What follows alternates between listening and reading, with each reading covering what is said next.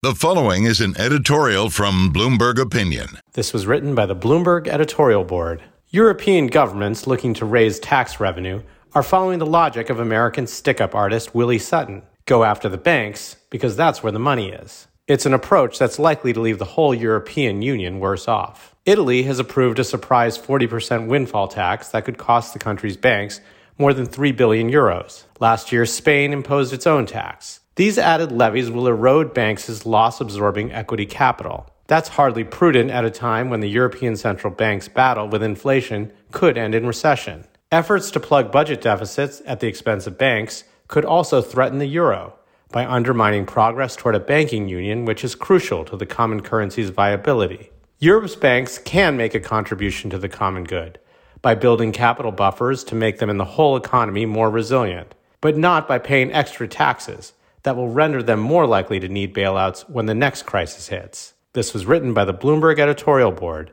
For more Bloomberg opinion, go to bloomberg.com/opinion or OPIN Go on the Bloomberg terminal. This has been Bloomberg Opinion.